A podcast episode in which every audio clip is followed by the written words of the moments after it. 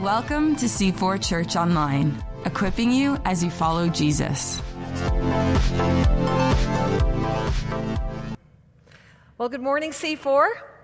Hope you're having a great summer. You know, as I was thinking about the passage we're going to be uh, going to this morning, and we've been learning how to pray through the scriptures, I, I had conversations with a few people, and I just asked them, like, how, how's your prayer life? What does prayer mean to you? And I got a variety of responses.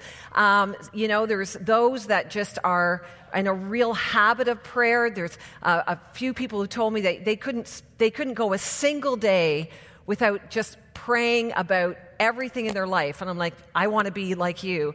And then I had this conversation with a person that I, I deeply admire and know. And um, I said, You know, what, what's prayer like for you? And they said, Well, I begin every single day eating my br- breakfast of bananas and blueberries and high fiber. So that seemed to be an important factor for their prayer life. And I pray over my day. And then they said this. And then I figure the rest of the day is up to me. Wow. Really? So we had this conversation about that. So you pray at the beginning of your day, but the rest of the day is up to you. I actually, I wasn't sitting really in judgment. I felt like, oh my goodness, I think that's what I do. How about you? Do you sometimes prayers like this thing that you do, but then the rest of the day is up to you? You know, as reflecting on, on how we do our Christian life, uh, for myself, for you as well, and I thought about prayer as being sort of somewhat like this box. Like if this is your life, okay, we live this compartmentalized life, right? Like here's you, all the aspects of your life. You've got your family and your friends and your job and you, your relationships and your finances and all this stuff, your, your kids or, or the lack of, or your singleness or, or your parenting. I mean, all these different areas of your life. And so often, how, do, how often do we live our life? We're like, this is our prayer compartment, right? Like, okay, I got my prayer thing, it's tucked right over here. But like, somehow the rest is up to me. I really was challenged deeply as if that's how I live my life. And I want to ask you is that the reality? Do you live a compartmentalized life where, like, prayer's one part of your life, but the rest of it is kind of up to you? I'm going to take you to a prayer of Paul that I think challenges that whole idea. I know it's deeply challenged me as I've been preparing, as I've been reading. This is one of my all time favorite portions of Scripture. And sometimes when you've read Scripture and you think that you get it until you really dig in, then God shows you something new. So I'm hoping today that as we go here, it's going to maybe reframe your idea of how you do prayer and how you do live this life called a Christian life. You see, I've had seasons of my life where I've literally had what I call a stinky prayer life. Uh, my stinky prayer life was really because I think I lived with this mentality that somehow I'd pray about stuff, but the rest was up to me. And I felt unmotivated and very distracted and a little ADD writing lists in the middle of my prayer. And nobody else, I'm sure, can relate to this, right? You all got this thing down? And so then stuff started to happen in my life, stuff in these different compartments in my life that began, one compartment began to run into another compartment. you know what I'm saying? Like the finances. We had a year where my husband, who was a foot specialist and worked for the hospitals, and the hospitals decided, well, we don't need that service anymore. And so that meant his job ended. And the same year that happened, we got robbed. And, and in, the, in the robbery of our house, our dog was terribly traumatized. And we had to get rid of the dog. And, and then, far worse than actually any of these things, we lost uh, Dean's mom to cancer. It was like so many compartments of our lives were just crashing in on each other. You know what I'm saying? And to keep prayer tucked in the corner just didn't seem to enable us to live this powerful Christian life. You see, God wants us to take all these compartments, all this stuff of our life, and actually, the entire box is prayer. We put every compartment as into our prayer life, or we put prayer into every compartment of our life. You know, when the world and your family and situations start coming in on you, you understand better that prayer actually is a place of power. You see, prayer is talking to God, it's communicating with God, it's listening to God, but it's a place of power. Is prayer a place of power for you? Today I'm going to show you a prayer that will teach you how to pray powerfully. And I believe it's a prayer that teaches us how to live this powerful Christian life. You know, the Bible instructs us that we're to pray about everything. That actually, if we surrender our box of stuff to the Heavenly Father, the one who is in charge, we welcome the intervention of heaven. That actually we welcome the will of God into all matters of our life. That's what prayer is about. I remember being in this season I've shared with you before many times, a season where our kids were running from God and, and choosing things in their life that were destructive to them and to others. And I'll tell you, it was in those times that my husband and I felt like we didn't even know how to pray. And some of you are there today. You're so broken and exhausted, you're not even sure how to pray. And I can tell you that the practice of praying scripture, that's when it became alive to me. Because of my inability to pray, I was given a book called Praying God's Word. And in this book, uh, the author had d- literally taken scripture and wrote it into prayers. And that's not my background, you know. Like my background was a little bit more freestyle praying. So I thought, I don't know if I'm comfortable just reading of prayers. Like, will it be real? And be, as each night, my husband and I would take this book and I'd say, Your turn, or he'd say, Your turn. And we would open this book and we literally read these prayers out of scripture. I cannot tell you the strength that came to us. I cannot even describe to you how we saw the will of God and what we would read out of these prayers of Scripture and literally start to ignite and become alive in our life. I had a survival book by my bed. It's called the Bible. It's a great book of survival. And right beside the Bible, I had this other book, and it was called The Power of Praying for Your Adult Children by Stormie Omartian. because that was the season we were in, we took that book and we started asking God for the very specific things that we were to pray for our kids.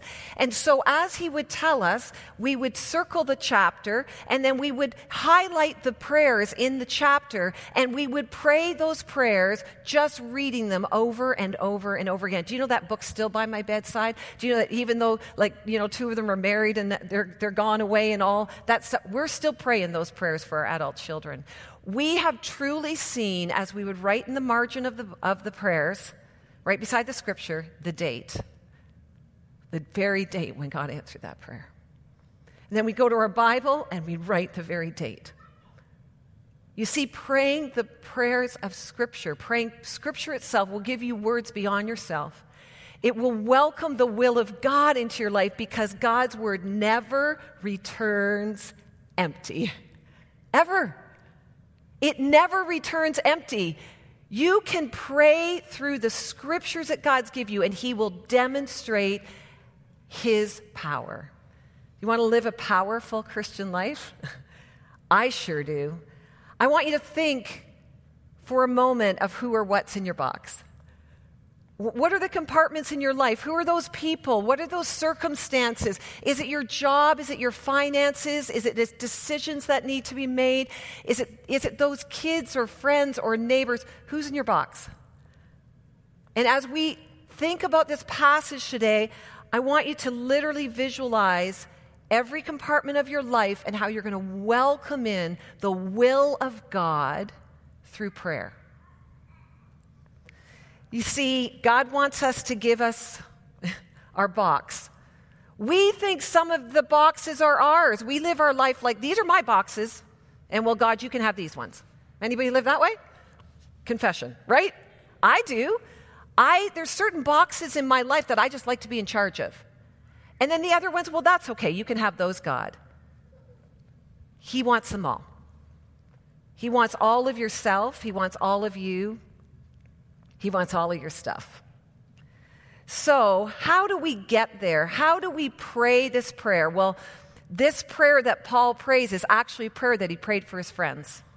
He prayed for those that he loved because it's from Ephesians and it's found in Ephesians chapter 3. And if you're listening online or you're following us and you can't see the scriptures on the screen, I'm really going to encourage you to open up Ephesians chapter 3 as we walk through this prayer because I want you to see it for what it actually says. But just before we get there, I want you to give you the context of this prayer because context is so important. You see, Paul was praying this for his friends, and he begins verse 14 by saying, When I think of all this, well, what is all this? Whenever scripture says therefore, or I think about this, we got to go back. And what he's saying is Ephesians chapter 1, 2, and 3, remember what I've said to you, my dear friends. These were non Jewish people, these were people that Paul had been assigned to bring the gospel to. The Ephesian church started about 53 years after Christ's death. It's a very early, in early church history, this is one of the earliest churches. Paul was on his way back to Jerusalem when this church had started. And then we read that Paul went back uh, to the church uh, about a year later. And in Acts 19, remember we went through the book of Acts and we read this wonderful story of Acts with the Ephesian church, and he stayed with them for three years.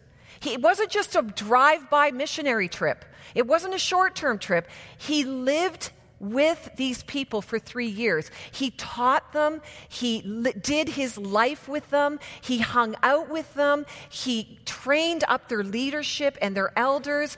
And we see the story unpack in Acts 19 and 20. And then at the end of chapter 20, I'll never forget this when we were going through the book of Acts, and there's this beautiful scene of Paul on the beach. You remember it? And Paul's on the beach with his friends and with the leaders of the church. And what happened when they were on the beach is that it says that they wept. They wept with Paul. Why? Because they knew they were saying goodbye to their dear friend.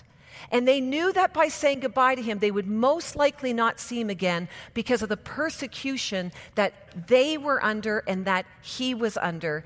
And sure enough, Paul ends up in jail. And he's writing to them and he says when i think of all this my friends i've told you in ephesians 1 one of the best chapters of the bible to know your, who you are in christ. He says in ephesians chapter 1 you have been you are in christ and you're showered with all the kindness of god. You've been chosen by god. Don't forget ephesians that you're marked with the holy spirit that you're actually filled with the spirit that you are free of sin and bondage because you Gentiles who were far from God, who thought this salvation story had nothing to do with you, God said it's for you too. And He brought you into His family, He brought you near to Himself. And He goes into Ephesians uh, chapter 2 and then 3, and He says, And I have the privilege as an apostle to bring this great news of salvation to you. And now, you're part of God's family, like you're part of his house. And you stand, Ephesians, you Gentiles, you actually get to stand with the prophets of the Old Testament, the apostles of the New Testament, the Jewish people, and now Gentiles and all nations can have access to God. This is the story of Ephesians. This is what he's reminding them of. He's saying, You get to be part of the family and the grace and the goodness of God. God. He's reminding them of all this. And then just two verses before this prayer. Man, if you get nothing this morning, please lean in and listen to this because this is one of the greatest, most profound setups to the gospel. And it gives such a context to the power of the gospel. Ephesians 3, chapter. Uh, chapter 3, verses 10 and 13, just before the prayer, Paul says this Okay, because of all that, God's purpose in all of this, All of this story of God was to use the church. Now remember, the church it is the people of God. He's going to use the people of God to display his wisdom in its rich variety, not just to Jews, but to all who would believe, to all the other people of the world? No, to all the unseen rulers and authorities in the heavenly places. You see, God uses the church to confound angels and demons. God uses us, feeble, weak, undeserving human beings who mock the face of God, who do not truly understand the gift of grace. The angelic beings are watching, going, I don't understand. Why would this all powerful God do this? And what he did, he said, this was his eternal plan, meaning he didn't think it up just on a one day. Oh, gee, I maybe I better do something about the problems down there on earth. I'll come up with a plan. What will it be? No. He says this was his eternal plan. He always had it in mind. It was always his plan, and he was going to carry it out through Christ Jesus our Lord. He was going to carry out this story of redemption and grace through his very Son. Because of Christ and because of our faith in him, we can now come boldly and confidently into God's presence. Do you know what that means? You get to pray. Because of the profound story of God from the heavenlies to come to earth through Christ, to rescue us from our sin, we're invited to march into the throne room of God and actually talk to the Father of all heaven and earth. The angels are stunned by this. They do not understand why we would be given permission. We, because of Christ, we can come boldly and confidently into God's presence. So, my dear friends, please don't lose heart.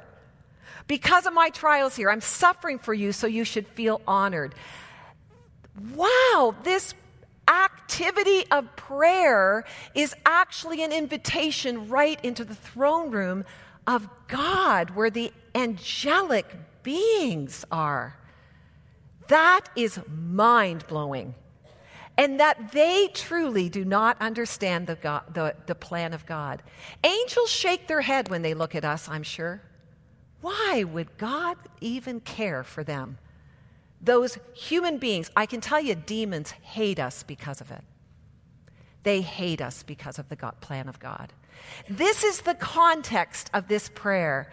God uses this church, the church, us, to confound and confuse the enemy.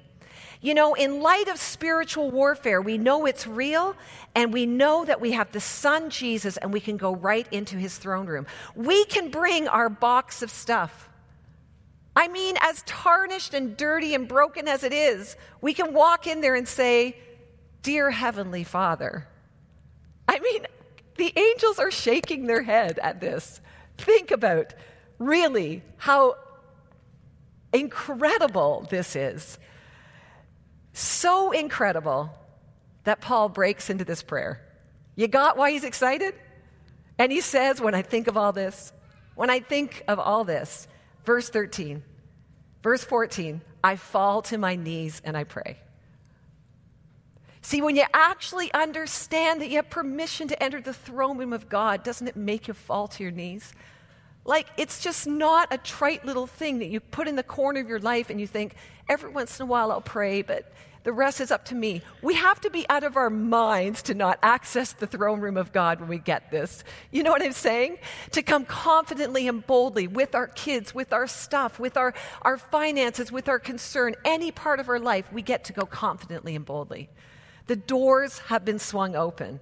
He says, I fall to my knees and I pray. I pray to who?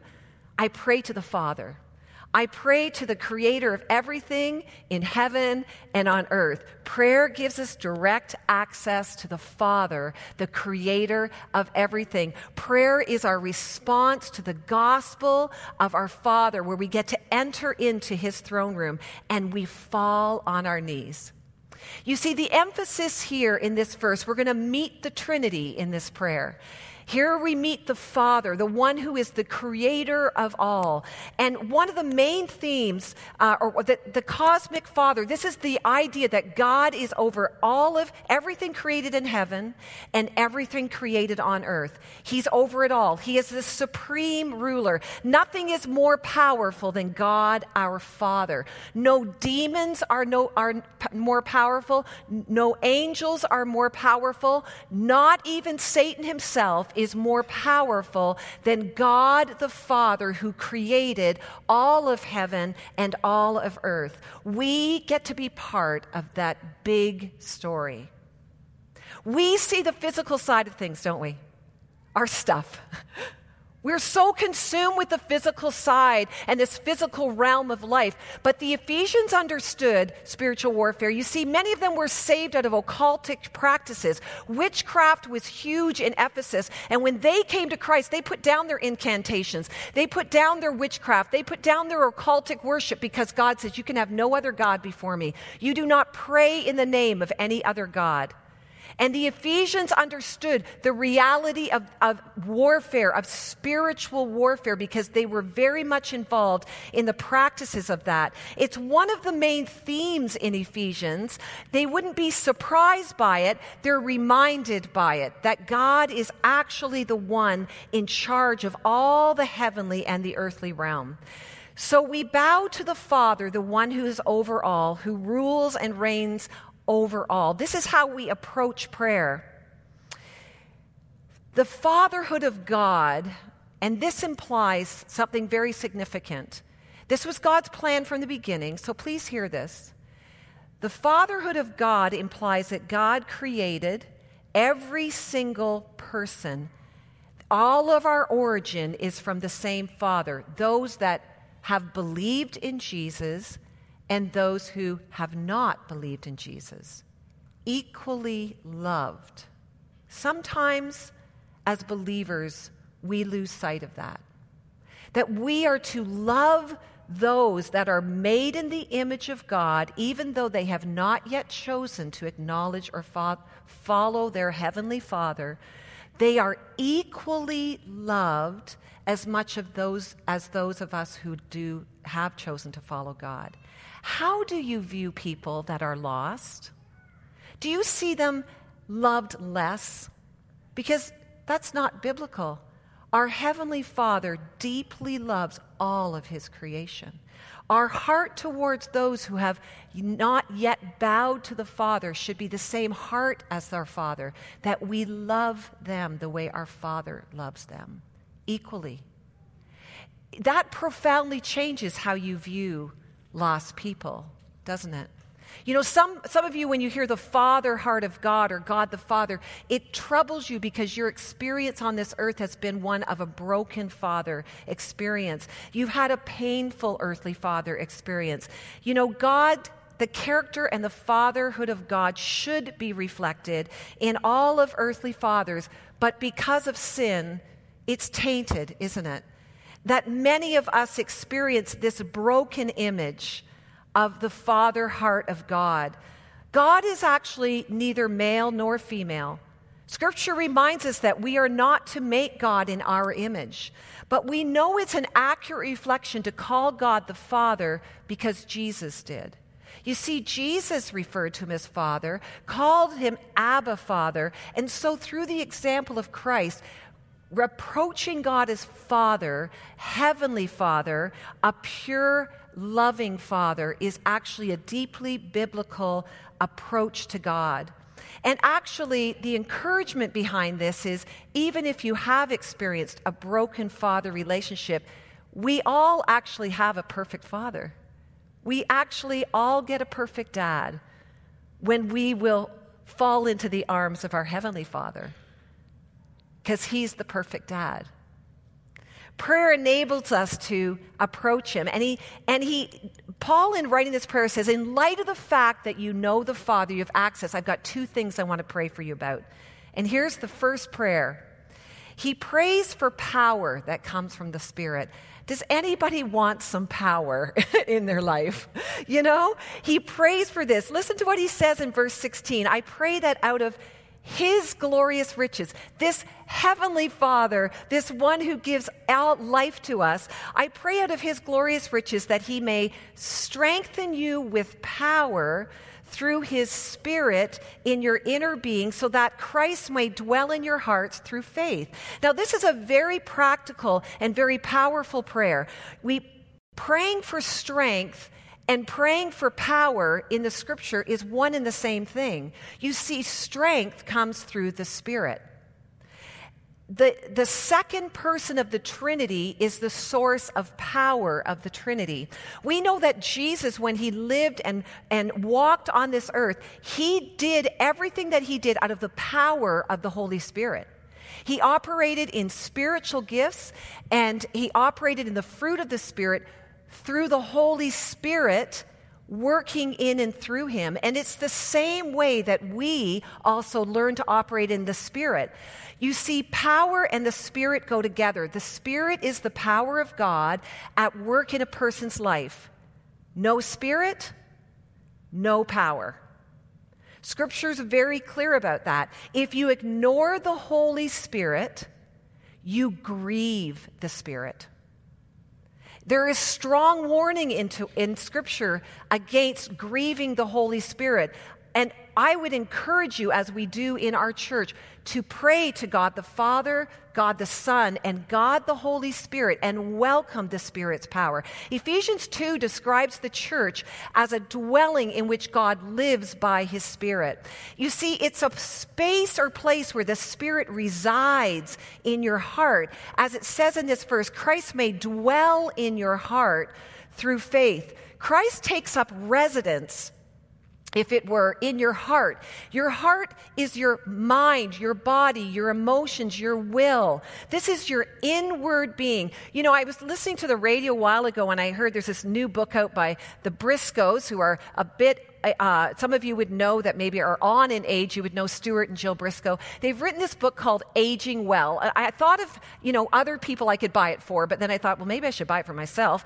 Um, but the point of this book was that Scripture talks about even though when you're getting old and your body's wearing away, you know, this outward shell, this tent we live in, that inwardly we can be renewed day by day.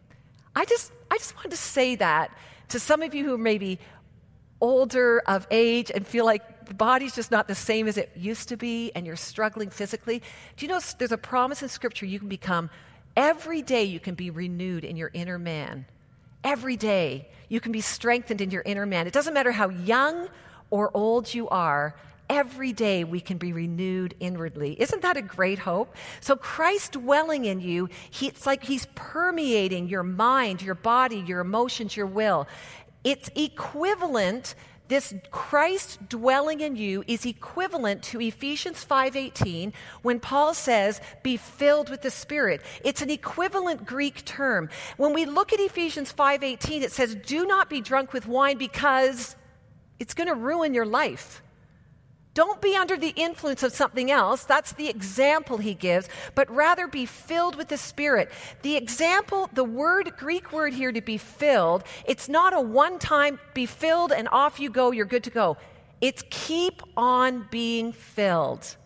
Keep on giving your box of stuff every day and saying, Would you fill me up today, Holy Spirit? Do you know I pray this prayer every morning? It's not because the Spirit leaves me because I'm bought and I have this security of, uh, of knowing I belong to, to God, but I welcome the Holy Spirit every day for my sake. I'm reminding myself of how desperately I need the power of the Holy Spirit in my life today. So here's one of the problems. If, if we could live a powerful Christian life, and if this is true, this prayer of that you can be strengthened with power through the Spirit in your inner man, and Christ dwelling in your heart by faith, if that is true, then why do so many of us live a powerless Christian life? Is it wrong theology? Have we read the Bible wrong? Is it just for some people? The problem is us, isn't it? We actually don't allow the Spirit of God to work in every area of our life. You see, God is not a bully, and He is waits for our permission. He invites, the invitation is there, but we need to welcome and be willing. It key in that verse says, through faith. This is part of your faith journey. This is how you grow up in faith is you have to recognize that you're not in control of everything and through faith you say, "God, I'm asking for your strength, for your insight, for your power. I want you to help me with my emotions. Would you strengthen my emotions and my mind today?" This is a process of ongoing faith. This is how we grow in faith. We keep on wanting the Spirit's power we actually recognize that we need to limit our own capacity and our need to be in control of everything. I'm sure nobody needed to hear that today, right? You're not in charge of everything, and you welcome the activity of God and the presence of Christ, but it does require faith. As you pray, you give over your boxes to God. You welcome His rule and His reign in the most practical sense in your life. Help me today as I'm talking to my neighbor. Help me today as I deal with my boss, right? Help me to make decisions today that honor you with my money. Jesus owns the box. When we welcome the power of the Holy Spirit, it starts permeating all the areas of our life. This is a prayer for power. Here's the second prayer he gives in this passage I pray that you would be rooted in the gospel of love. Listen to this verse in verses 17 through 19. And I pray that you, being rooted and established in love, here it is again, that you can have power, together with all of the Lord's holy people, to grasp how wide, how long, how high and deep is the love of Christ, and to know this love that surpasses all knowledge and understanding, that you may be filled to the measure of all the fullness of God. Those verses are just an incredible way for us to understand that the power source that comes from the Holy Spirit ultimately is rooted and established in God's love. You see, you cannot, no matter what you bring to the table, God loves you. It doesn't matter how far you've run from God, how far you've been from God, God loves you. It doesn't matter actually how good you are, how good you think you are, God loves you. The Holy Spirit is reminding us of the gospel of the Lord Jesus Christ. You see, the gospel is a story of love. And the words here is that actually you need to be rooted and established in this. In order to have a powerful Christian life, you need to be rooted and established and reminded of the gospel. To be rooted in the love of God is actually to be reminded of the gospel. Apart from the death and resurrection of Jesus, how would we ever really know what love is? It would be something obscure and imaginary. But 1 John 3 says it like this This is how we know what love is that Jesus Christ laid down his life. Actually, as difficult as it is to understand, it's really tangible. Scripture says you want to know how you want to know what real love is? Look at the cross. That is the picture, the demonstration of love different from any other religion, different from any other belief, we can look at the cross, the historicity, and the truth of the power of the death and the resurrection of our Lord Jesus, and we can know the tangible love of God by saying, It's like that, and look at the cross. Love is like it's like what Jesus did on the cross, where he died for people who were unworthy, who didn't even want it, where he rose again to conquer death, taking death on himself. But doesn't this also surpass knowledge? It's, it's also mind blowing. Paul describes the love in this way it's high, it's wide, it's long, it's deep. It's this mystery. God loves you so much, He loves you as much as He loved Jesus. How much does he love Jesus? Well, you see, Jesus is part of the Trinity. Now, here's a really mind blowing concept. In this ca- chapter, we see the Father, We see the Holy Spirit and we see Jesus, this perfect Trinity. They have perfect love with one another. There's no disunity between the Trinity. Everything they do is united. And when you say, when you submit to the Lordship of the Trinity, think of this you're invited right into the, the Trinity. You are actually invited to be part of the Trinity itself. We are invited into the family of God. That is, that's crazy. Like, that is actually beyond comprehension. That we can be caught up with the Trinity. I, J.D. Greear put it this way The gospel, however, is not just the diving board off of which we jump into the pool of Christianity. S- stop on that. How many of you we think the gospel is recognizing the death and resurrection of Christ, believing in his death and resurrection. Therefore, I become a Christian, and that's the gospel, right? But he goes on to say this it's actually the pool itself. It's not only the way we begin in Christ, it's the way we grow in Christ. That's why growth in Christ is never going beyond the gospel, but going deeper into the gospel. The gospel of grace is a radically unique, liberating message in a world of religious commands and restrictions. But it's the only message that can really change us. Religion might be able to force outward conformity for a while, but religion can never transform the heart. Isn't that the truth? I love that reminder that the gospel isn't just the springboard of which I enter into relationship with God, it's the pool I swim in. I get to swim in the pool of the gospel for the rest of my life. I could never delve to the depths of it, the widths of it, or the heights of it. That as I understand more closely what it means that Jesus would come and die for me. As I'm re evangelized to the gospel, the more I yield over my life to Him the more I understand the power of its love towards me. Here's what happens when you understand, when you dive and swim in the gospel. Here's a few things that happen to you. The gospel gives you peace and security with God, and that produces a love for God. You see, a good dad doesn't say to his kids when he's going away on a trip, a good dad doesn't say, you know, well, kids, I, I'm, I'm going on a trip. I'll be back soon. Or maybe I won't. In fact, maybe I'm not even your daddy after all. You know what? You're lucky that I even speaking to you right now, but you know, if I feel like it, I might come back and see you. So kids, you better be good. Because if I show up on the door and you're like, what dad, what good dad talks like that, right? What would that breed in your kids is insecurity and fear. And, and they, they might obey daddy for a while out of fear, but I can tell you that'll lead to good old rebellion after not, to, not too long. But you see, we don't have a God who says, Well, I might be back. I'm not even sure I'm your dad anyway.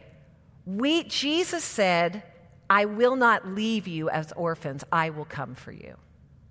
We have a Father who does not abandon us, who is with us. And as we understand the love of God, it's the only thing that truly inspires our love for God. How's your love for God? Is it gone cold? Is it kind of dry? If you're like listening to me and thinking, I just, I'm in a hard place, I don't know if God, I'm not really feeling the love of God. Can I encourage you to dive into the pool of the gospel? Can I encourage you to spend time in the scriptures where you're re reminded of the power of the gospel of the Lord Jesus Christ? Can I ask you to ask the Lord and the Holy Spirit to remind you of the depths of the gospel, of this great grace, this undeserving grace, that you would even have access to God? This story of forgiveness where none of us are worthy, the more you understand your unworthiness, the more you're so grateful for the grace of God. And then you're able to respond in love to God and to others. Here's the other thing the gospel does it releases power in your life. There are only two things the Apostle Paul says that are powerful the gospel and the Lord Jesus Christ. For I'm not ashamed of the gospel because it's the power of God that brings salvation to everyone who believes.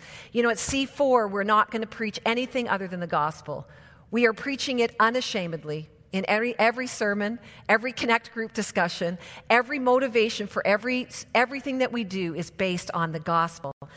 Paul prays this in verse 18 and 19 May you have power together with the Lord's holy people to grasp how wide and long and deep is the love of Christ, and to know this love that surpasses knowledge. You know, how long is the love of Christ? Well, it's so long that it started way back before you were even thought of. It says in Ephesians 1 4, God had set his love on us from all eternity. It's not a new idea, it's a forever idea. How high is God, God's love? David says it's as high as the heavens are from the earth. Hard to imagine. I mean, uh, astrologers say like 15.5 light, billion light years or something. I don't even know what that means, that the heavens are above the earth. I don't know what that means, but I know it's a long way away. And the love of God is as high as that, unattainable. The depths or the width of God's love is the idea that He's in charge of everything, that He sends out His angels to every activity there is on earth. And you know, when you think about that, what does that do to you when you're interacting with people? That the angelic army is right there with you at your beck and call. That actually, that job interview, that, that need for finances, that emotional need in your life, actually the width of God is says, I'm in control. I'm actually present right here and now. And the depth of God, that he would go so low, even to hell itself, deep enough to reach into the lowest hell to save us. Scripture says it's rare that someone would die for a, a good man. And, and, but God shows his love to us in that Christ died for us while we were still ungodly. Wow. No matter how deep our sin is, his love goes deeper. So he ends with this incredible doxology. I mean, when you think about the gospel, you've got the Father, the Son, and the Spirit at work in this loving relationship that you're invited into.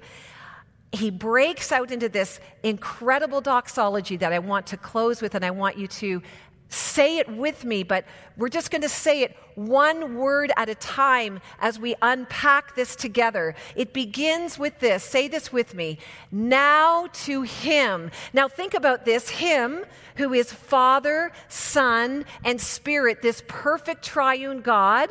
Now to Him, say this, who is able. This, He's not limited. He doesn't have restrictions. He's completely capable. Nothing goes beyond him.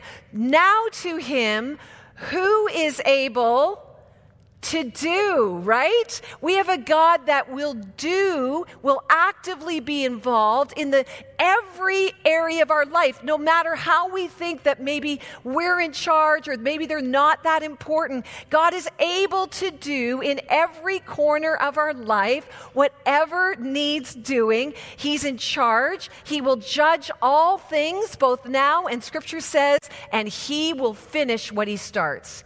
That's the kind of God we have. A God now to Him who is able to do, say this, immeasurably more. You see, I love this. It's not a little bit more. It's not somewhat improved or, or better than we could maybe ask for. It's immeasurably more. It's beyond quantifying.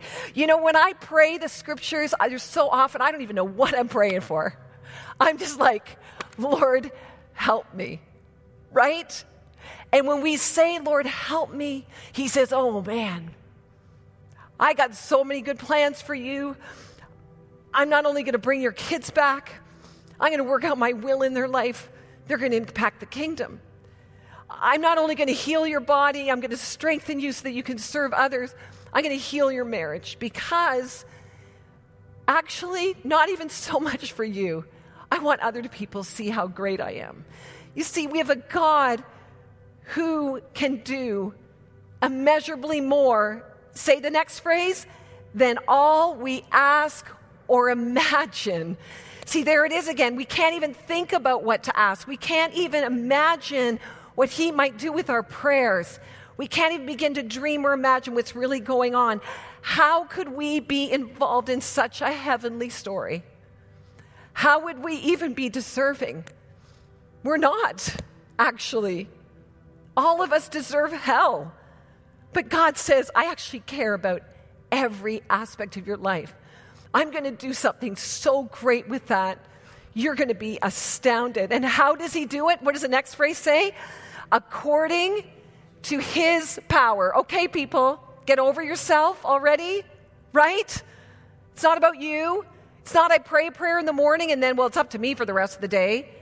According to this dynamite I'll say the C4 explosive power, you know, like that is the thing. Power beyond any realm, power beyond any angel, power beyond any demon, power beyond Satan himself, power beyond our stubborn will. Anybody need that kind of power? Right? And the next phrase, say it with me, that is at work where? within us. It's not some power that's out there. As a believer, you get the power of God that actually indwells you by the Holy Spirit. He's already happening, it's already at work, it's available to you. You need to welcome the filling of it. Not that God's able to do what we expect, but rather his power is already working.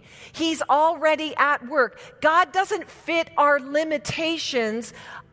God doesn't fit to the limitations of our expectations. He invites us to join Him in what He's doing. And that's what you pray. Please, Lord, I welcome your will to be done. I want the activity of God beyond the limits of my own ability to ask for. That's what I want to do. I want to join in that. And let's close with this great ending to say, To him be what? Glory. Glory says, Everyone look at God. That's what everybody look at God in your life in the fail in your failures of your your your struggles with your family with your marriages if you can say look at god like that had nothing to do with me you are bringing glory to god. You see when god you see god when you look at jesus. He gets the praise. He gets the credit. And where does this stuff happen? Just for you individually what's the next phrase say? In the church. You see, God doesn't do anything without the family. Everything he does is in family. You don't get to just pray by yourself for your own little world. That is a weak faith. A strong faith says, invite my brothers and my sisters. I'm inviting the church to pray with me as I go through these things in my life. Why? Because it's not about you. It's about the glory of God, and it's about together as we pray together. And I would suggest to you as we share and testify just like in the songs that we're writing, in the stories that we're telling, in the groups when we sit and tell the story of God in our groups, we are giving God the glory, and that's how God loves to work. And he ends with this great phrase, and in Christ Jesus throughout what? All generations. It's for everyone. There's no limit to it. Forever and ever. Amen. All God's people said, Amen. You see, this is the powerful Christian life. This is the stuff that God wants you to live by. This is the way He wants you to pray. So you can pray these three things. Take this scripture this week, dive into the gospel. Look deeply into the gospel that's illustrated in these verses. Bow to the Father. Thank Jesus for the gospel, the desert, death and resurrection. Welcome the Holy Spirit to fill you with all the power of heaven. And for goodness sake, give your stuff over to God because He's able to do immeasurably more than you could ever ask for. God bless you. God bless you. Thanks for joining us. To connect to the ministries of C4, visit c4church.com.